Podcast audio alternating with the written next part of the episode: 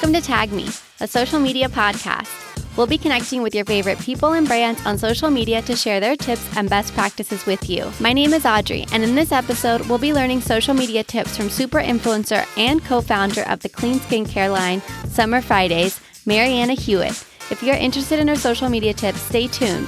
Marianna's Instagram handle is linked for you in the episode notes. Thank you for tuning in. Now let's learn a thing or two about social media from Marianna. She has been an influencer and content creator since 2012, where I watched her create her first ever YouTube tutorial. As her best friend, I have seen Marianna grow each platform. Her Instagram recently reached 1 million followers. She works for prestigious beauty brands and used her platform to start her own brand, her clean skincare line, Summer Fridays, which is sold at Sephora. Let's welcome Marianna Hewitt to the Tag Me podcast. Thank you for having me. Feel like I've learned almost everything I know about this industry from you, and I know that you are filled with so much knowledge about this industry. I'm really excited to share your brain with the rest oh, of the oh, world. Thank you. That was so nice. Give us a little background on your social media experience. So, I started my YouTube channel in 2012 and I started my Instagram in 2013 and my blog in 2014. At the same time, I was working, I was a TV host at the time. I had a full time job. So, I was creating content on the side for two years before I could really supplement it as an income for myself to be able to be an influencer full time. And because I started my YouTube channel, Instagram, and blog so early, I was really in like the first wave of beauty influencers. And at the time, you were either a YouTuber or you were a blogger, but there was not a lot of people doing both. And so when I started, I really created a niche for myself, especially in the type of beauty content that I was creating. So now I have been creating content online almost every single day for eight years. So wild because I really did watch you make your first ever YouTube video. mm-hmm. I remember moving all of the furniture around in our kitchen and living room. Yes and being a PA on set, helping Brian do whatever he needed to do for you. I know that you started with all these channels so frequently, but for somebody who maybe feels overwhelmed with figuring out like what do I start next? A blog, a YouTube channel? Where do mm-hmm. I go mm-hmm. from here? If they could only pick one and their focus is to build a community, what would you suggest? I would do the platform that you feel either most comfortable with or where you can bring the most expertise. So, if you're someone that is like, I'm really shy, YouTube might not be the best platform for you if you aren't comfortable in front of a camera and talking on camera. Um, so, maybe if you love to talk, but you are a little bit more shy with video content, podcasts could be really great for you if you are a content creator and you love to create beautiful images, maybe Instagram is the best place for you. So find whatever you're passionate and comfortable with and start there. Don't think because I want to be an influencer, I have to be on a, I have to have a blog, YouTube channel, Instagram because if you don't like writing, being a blogger isn't the right platform for you. If you don't like taking pictures and creating content, Instagram might not be the right one for you. So don't force yourself to do something because other people are doing it. Choose the platform that works best for your strengths. We're actually sitting here because I'm so shy on camera. I could never have a YouTube video and you're laughing because you know you've tried to throw me into some and I look like a deer in headlights. yeah, but you're so great at conversation and like really that's why I think podcast is great for you because it's a, it's an amazing platform for you to be able to just talk, close your eyes or be in a room with someone or record with them remotely and create content without feeling shy about it and it's like you can still share the things that you love in your own way. And so I think it's just finding whatever whatever you feel good about. This is my first ever remote recording, mm-hmm. so I mm-hmm. had to pivot with everything going on right now and social distancing. So I hope the audio quality is great for you guys. Um, let me know your feedback, but I'm going to do my best to make these sound just as good as the in person ones. Okay, so back to platforms. Like you said, there's so many digital platforms, so many different ways in which you can create content and put it out, out there, whether you're shy or you're outgoing. What platform would you say is the one you spend the most time on and why? I spend my most time on Instagram because that's where the bulk of my following is. So between all the platforms together, I probably have like a million point six or something like that, but a million of that is on Instagram. Um, it's also where I can create content the fastest, especially with Instagram stories. It's so instant that I can share it so quickly. Um, so I spend the majority of my time there, and it's where I like to see what other people are doing. And then, probably since October of last year, I started watching TikTok Um, and then I started creating content on TikTok probably in January. Um, so that's where I spend most of my time because I love photo content. I love to see what people create and I love watching people's personality on stories. And then if something needs to be a longer form video, that's when I would upload it to YouTube. Or if there's a lot of information and links I want to include, that's when I would post it on my blog. You just shared so much information with us. I was taking so many notes in my head. but I want to ask you so, you know how you can repost a feed post to your stories? What do you think when people post their new post to their stories? I know you do it. So mm-hmm. I know mm-hmm. a lot of people have asked me about that. Like, do you think it helps engagement? What's the purpose of posting something twice? What is your feedback on that? I think you miss a lot of feed posts. I know that people people will tell me like, "Oh, the first thing I do in the morning when I wake up or last thing before I go to bed is watch all of your stories." So I think regardless they'll they'll see all of my story content, but they might miss my feed post if they weren't scrolling through the feed all day long. So I like to share it there so in case they missed a post, people will see it. So I think it it gives your post more engagement over a longer period of time because that's a 24 hour reminder on your stories that you have a new feed post up. I don't know if it works for every person in every platform. It's not something that we do for Summer Fridays feed post, but it's something that I do for my personal. So mm-hmm. I think I would just be it would it's like case by case and if it makes sense for your page or for your brand. So what would you say eh, is the importance of community management? Well, ultimately, we're trying to gain followers or people are trying to, to grow a community because you want these people to follow you for a reason. You know, everything I create, the content I create, the pictures I post, the videos I create, I put a lot of time and effort into them. And ultimately, if my followers and my community doesn't like it or it's not serving a purpose to them, then it's almost like I'm wasting the effort. And so mm-hmm. I al- I always want to create the content they want to see from me and that is getting the most engagement. There's a thing about engagement which is like a whole other topic, but I do want to create the stuff they want to see. Um, but at the same time, when you're creating content and you are a brand or you're an influencer, there might be messaging or things or products or something that's important to you that you want to get out and it might not be as engaging as, as other content but the value of it is so important to you that you still want to share it even though it's not engaging so that's why it's like engagement is important but so is the right content that you want to like share with your audience. Mm-hmm. And then mm-hmm. for me, I love to engage in my DMs, respond to stories where people tag me. Um, I like every tagged Summer Fridays post so that people know I, I see you. I'm grateful. Thank you for sharing our product. Um, and I want to ultimately hear what people are saying about our brands and products and how they feel, whether it's positive or negative. But I think anyone thinking about community management as a brand or an influencer, you should engage with these people because ultimately, as a business or an influencer, you would be nothing without these people who support you. So, how do you manage all these mm-hmm. notifications and make sure one doesn't slip through the crack? I treat it like I do my inbox. So, if something is unread, it's like an action item for me. So, when I look at my mentions or my tagged stories or whatever, I will wait and do it until I know I can respond. Or if I see a DM from someone, I'll read it and then I mark it as unread again so that I know I need to go back and look at it at a later time. And then now, if you have on Facebook and Business Manager, you can answer all your Instagram DMs, comments, um, mentions, tag pictures. You can do everything from your desktop computer. So if you choose to, you can spend a half an hour every day, open up facebook.com, go to your business manager settings, and reply to everyone or at least acknowledge and see everyone who's engaged with your page for the day. So let's jump back into the Instagram feed. Do you think having a cohesive Instagram feed is important? I do think it's important because when you have new people coming to your page, they're only going to see the first six, nine, or 12 pictures. So it's like a split second decision to say, like, am I going to follow this person? And the more engaging or cohesive, or do I get a sense of who this person is and what kind of content they're creating? From these first few grids I think is really important to gaining new followers. I don't think it's as important to your existing followers what your feed looks like because you've already got them to your page. So now it's about creating engaging content to keep them there. But I think for growing the page, it's very important.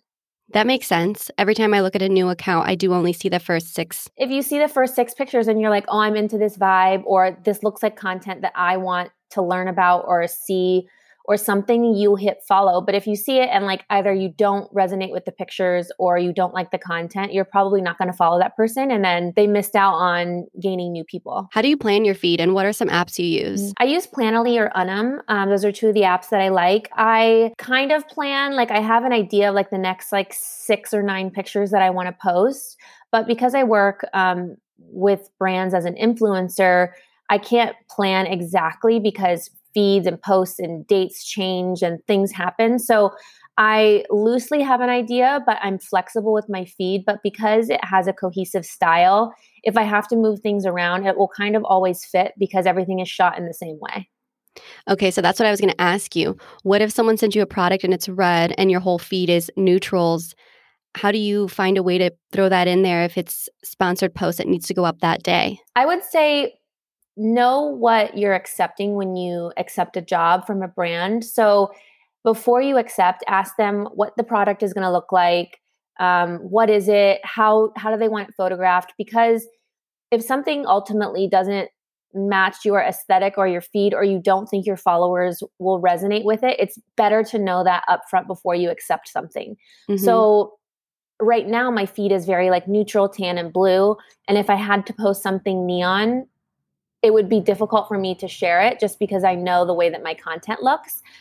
So I think it's just about knowing the things ahead of time. And if you have to shoot something that's a certain color, finding ways to like weave it in with other colors around. So if you have something red, but your tan- your feed is normally tan, maybe start weaving in pictures of like a red book or some flowers or some things so that there's at least cohesive elements around it. And then you can kind of shift back to your own original color feed.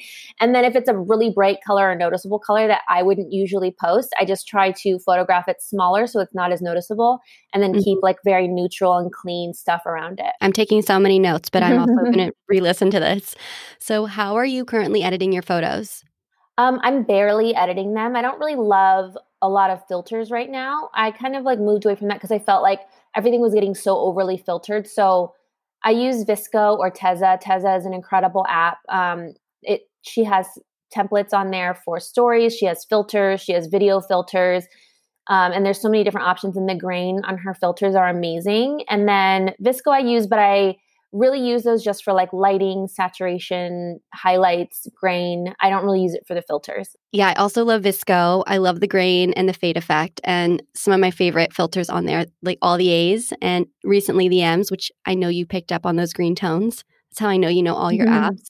Um, yeah, so, you posted one picture, and I could tell that the background of one of the walls was like a little bit green, and then the next picture you posted was more clean and white, and then next to each other, it looked like it didn't match. And I have like um, this eye, like when I see a feed or I see a plan or something, I just can pick up on it's like I've been doing it so long it's like anything you do for so many years you just get so like used to it and become second nature and that's how I feel about like feeds and like visuals and like how things should look. And I get so many texts from so many friends like, this is my upcoming feed, or where should I place this picture? Or do I need to edit any of these? And I love helping my friends with social, just like because I want theirs to look as best as it can. This is true. I get texts from Marianna every day. What did you just post? Wait, wait, edit that. Wait, fix that.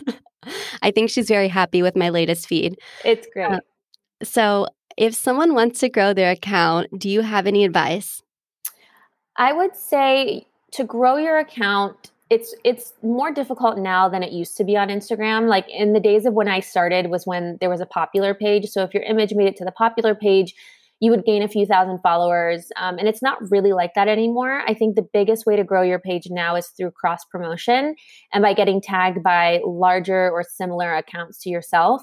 So if you are a content creator and you really want to work with a brand or get reposted by a brand, I would go to their page, see their style of photography, see what kind of UGC, which is user generated content, they reshare and repost, and create images that are similar to that, with, of course, like your own style or personality or whatever weaved into that. And then tag the brands, tap tag them, tag them in the comments, and hope to get reposted or reshared. And that's the easiest way now, I think, to gain more of a following.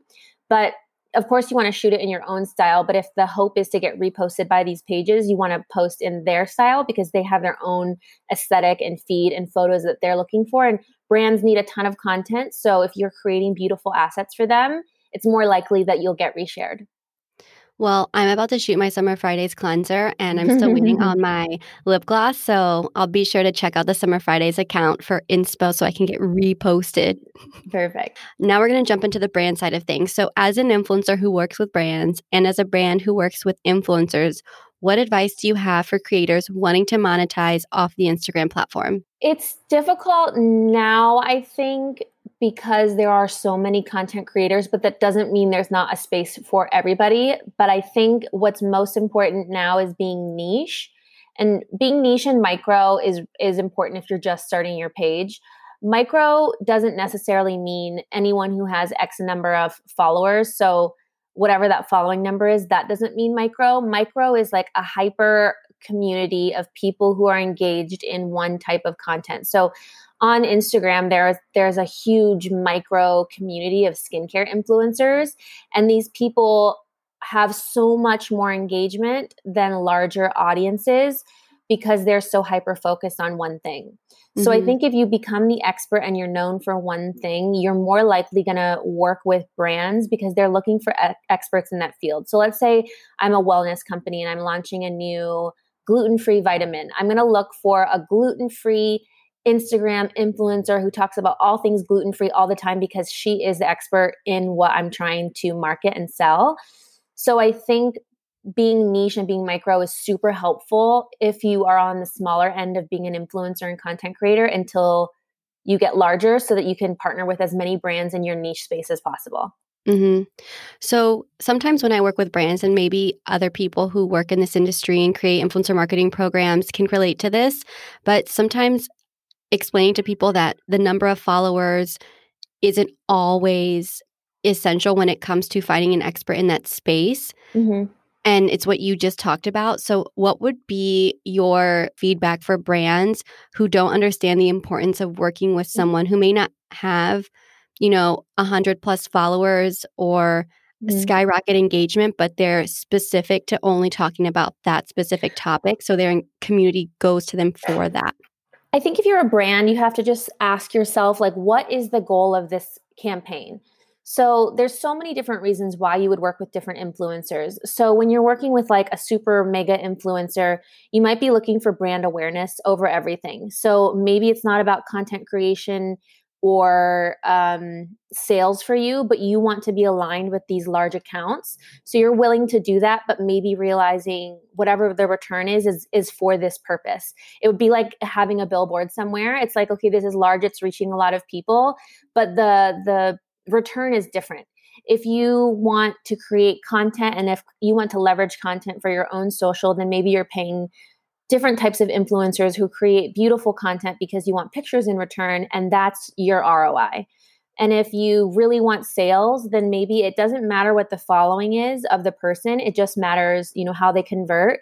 And as a brand or as, you know, someone who works with brands executing influencer marketing campaigns, you would reach out to the managers of the influencers prior to booking the campaign and get some sort of data or insights on what kind of returns they have for brands, what the ROI is, what click through rates are on their stories, so that you know who converts in kind of similar areas to what you're trying to sell.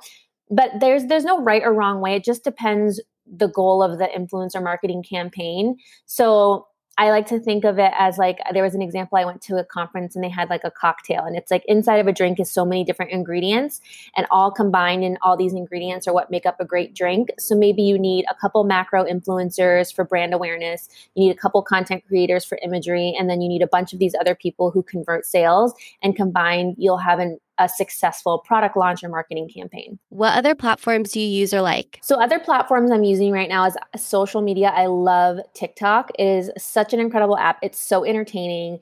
I find myself as soon as I open it up, it's an hour has gone by and I've just been watching videos and I'm obsessed with TikTok. Why do you think TikTok is gaining so much traction? I think you are able to see a lot of people on the For You page on there. So on Instagram, unless you go to the Explore page, it's really difficult to find new accounts.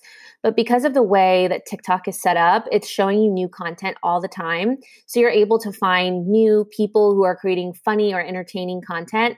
And because they set up their page similar to like how Instagram first started with the popular page, people are wanting to create content because they want to go viral because they want to gain a lot of followers. So people are like churning out content so fast and people are gaining followers so quickly on there. And I don't even really post that frequently, but in the past three months, I got 50,000 followers and I've had a couple of my videos go viral. And 50,000 followers is really difficult to get on any other platform. So I think the, the, eagerness to go viral is what's really driving the app. Got it. Yeah, I tried it a couple times and deleted my post because I was like, I don't know what I'm doing on here. I watched it for three months before I posted my first video. So I started watching it in October and I just wanted to like learn and understand the app and like really get it before I started creating. And so I took time to like learn about it and then I just started posting and then you never know what sticks. So now it's just kind of like get to know the app, see what's viral, see what's happening, see what audio people are using, and then just start posting content, see what works. What are some of your favorite TikTok accounts? Um, I love Addison Easterling. I think she's so cute. Her dancing's so cute, and with her mom, with her mom, um, Charli D'Amelio, which is like the biggest person on TikTok. I love watching her with her family and like her personality. And she's like 15, and she's so cute. I also love. There's just so many funny people on there and i don't know on instagram how would i would have ever found these people. I think the one like drawback from tiktok is you follow these people but because they're like entertaining or skit like and it's not a feed and they're not really talking like you would on instagram stories you're not as engaged with the person's personality because because they're creating video content that's like to be watched and not to be engaged with if that makes sense. Mm-hmm. so a lot of the people i love their videos and i could tell you what they look like and what they do but i don't know their usernames. Got it. Have you ever actually gone to someone's instagram account from tiktok that you follow and seen if you could like tell what they're like? Yeah a couple times because tiktok is very smart in this way. It lets you link your instagram profile and your youtube channel.